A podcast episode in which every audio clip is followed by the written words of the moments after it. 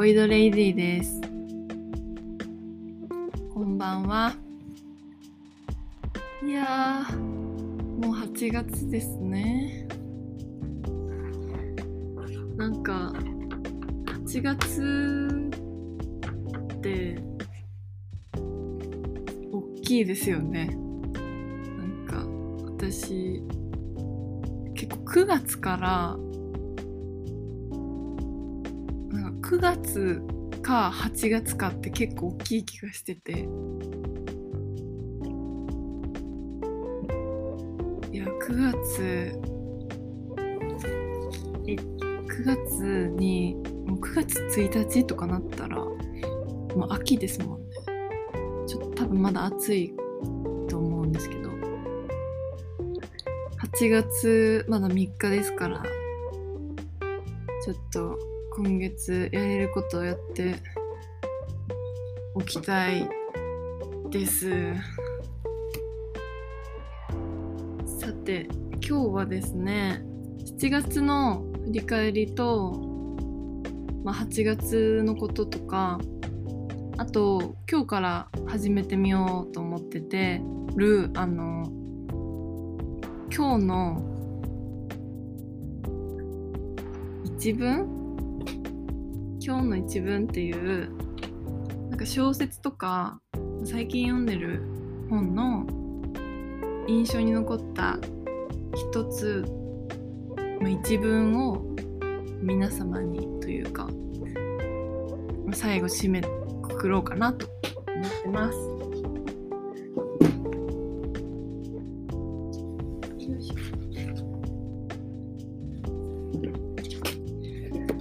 私結構紙のスケジュール帳はもう高校生ぐらいの時から毎年買っててでなんか最近はああ違います。ずっとあのこの紙のスケジュール帳でスケジュール管理してたんですけどやっぱりずっと持ち歩くわけにもいかなくてやっぱスマホでその場で話したこととかは Google カレンダーにとか、まあ、メモとかにメモってたら結構バラバラになっちゃってけ今は Google カレンダーに最初入れてで、まあ、1週、まあ、2, 2日に1回とか3日に1回紙のスケジュール帳にも書き下ろしてるっていう感じ。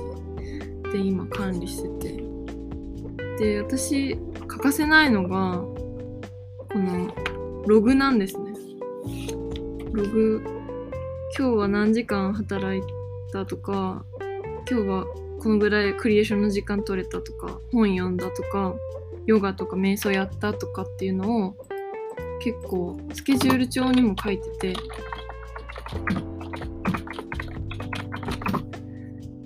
なんかすごく私、ログするの好きで、結構時間の使い方とか振り返れて結構いいんですよね。英語やんなきゃ。最近すごいこの発信とかクリエーションの時間取れててそれも結構 Notion っていうソフトソフトっていうかサービス？ Notion っていうサービス使ってるんですけどまあスマホ？あスマホと PC のなんですけどそれとこの紙のスケジュール帳のこの左のページなんか前半のページはあの月のなんかマスになってるのが入ってて後半にあの週ごとっていうか横軸でフリーになってて、まあ、右側は全部フリーになってるやつ。無地の無印のスケジュール帳の。A4 あ。とかなんですけど。これすごく好きです。ねこれ絶対いいです。これめちゃくちゃ使いやすくておすすめです。てなわけであそうなんですよ。また話が脱線しちゃった。今日はスケジュール管理のことになった。そうです。で7月はそうですね。まあアートとファッションの学校のプレゼンテーションがあったりとかあと水曜日お休みするようにしててでクリエーションの時間も水曜日に絶対取るってことにして始めたのが7月からだったのかな。結構人に会ってたんですけどね。人に会ってすっごい充実した1ヶ月になりましたね。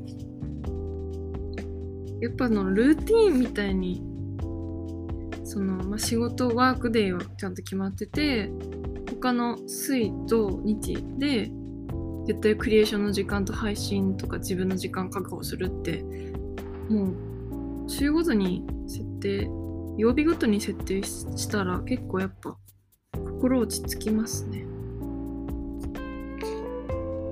そうなんかあの高校時代の後輩の子があの、まあ、インスタグラムでコンタクトしてくれて本当に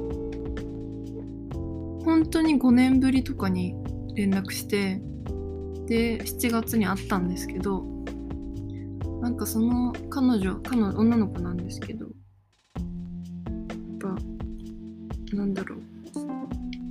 すっごい目が輝いててあのもうファッションがあったんですよ。回った瞬間から。やっぱこういう人というか仲間がその集まるっていうか寄ってくるなんか共通のエナジーみたいなのは感じてやっぱ自分も発信して自分こういうことやってるこういう考えであるとかいうことってすごい大事なんだなと思いました。なんかどこかで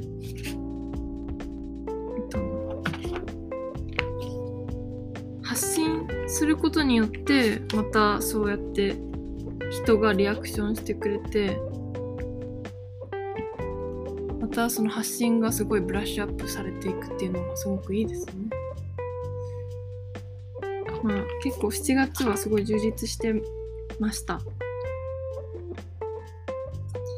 でまあ来月今月か8月は結構コンペとポートフォリオの提出とかがあって結構詰め詰めなんですよねだからちょっとポッドキャストも毎日投稿したいのでそれも頑張ってインプットしてアウトプットしてとまあサイクル回していければなと考えてます。あそれで今日話したことが話したいことが一個あってあのアジアンカンフージェネレーションの The First Take っていう YouTube のなんかチャンネルがああるんですけどそのアジカンの「ソラニン」っていう歌が今週先週とかかなアップされててたまたま YouTube 開いたらリコメンドされててもうそれ聞いたらなんかもうグッときたグッときちゃった。アシカン結構好きなんですよ。あの「僕だけがいない街」っていうアニメノイタミナノイタミナもすごい私好きで、まあ、アニメの話今度絶対しますわ。メモしと。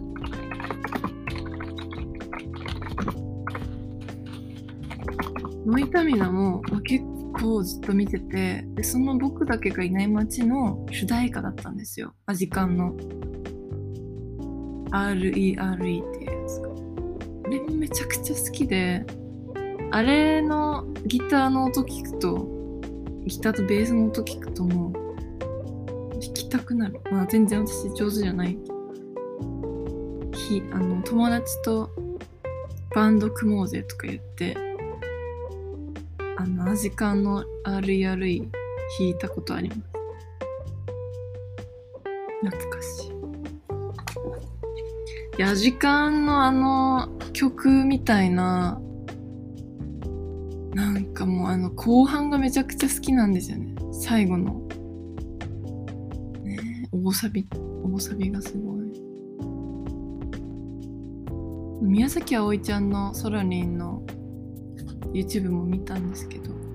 どっちもいいけどどっちもいいですねあれ。てか曲がいいんでしょうね。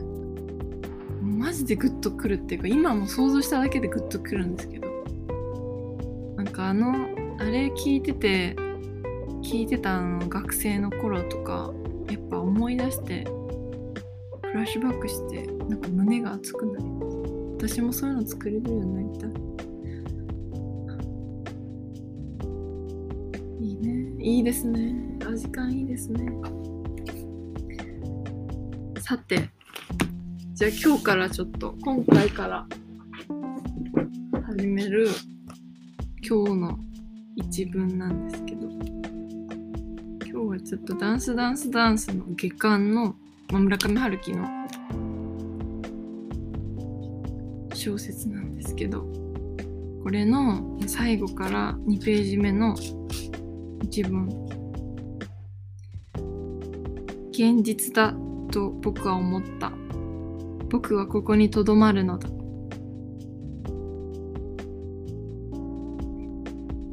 こいいんですよ。ああいいわ。このね。ダンスダンスダンスって結構あのダークな話で何人か死んじゃうんですけど。だけど最後弓吉さんって女の子が主人公をなんか現実につなぐんですよ。それのつなぐ後にあ僕はつながっ現実にいるんだって思ってた後のセリフですね。現実だと僕は。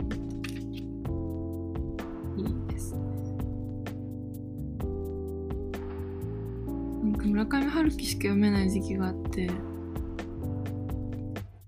その時にほとんどの作品読んだんですよ村上春樹のでもなんか今読め今読みたいかって言われるとそうじゃなくてでもなんか大切にしてるんですよねこのなんかこのダンスダンスダンスのこの小説がこの物体が物体を開くとなんかその時の気持ちがなんとなくその時の自分に会える気がしてあんまり新しまたもう一回読んで塗り替えたくないっていうのがあるんですよね。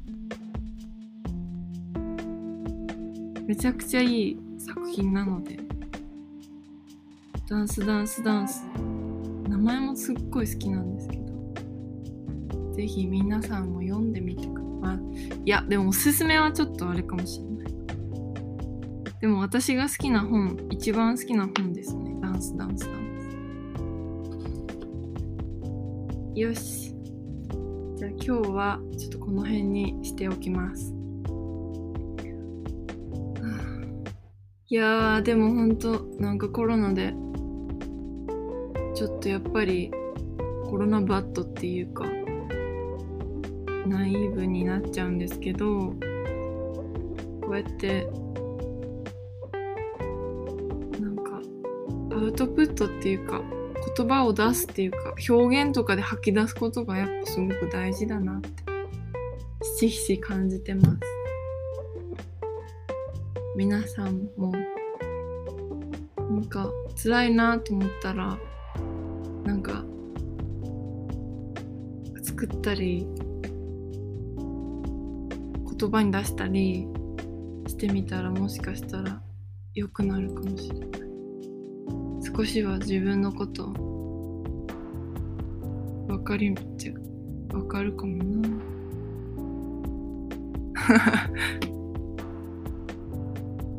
じゃあ明日はちょっとまたコンペの作品を仕上げるので明日朝からちょっとサードプレイスっていうかカフェに行ってぶっ続けでやろうと思うんですけど。ちょっと楽しみです。また明日もポッドキャスト更新できると思うのでしします。じゃあ皆さん今日はこの辺で。バイバイ。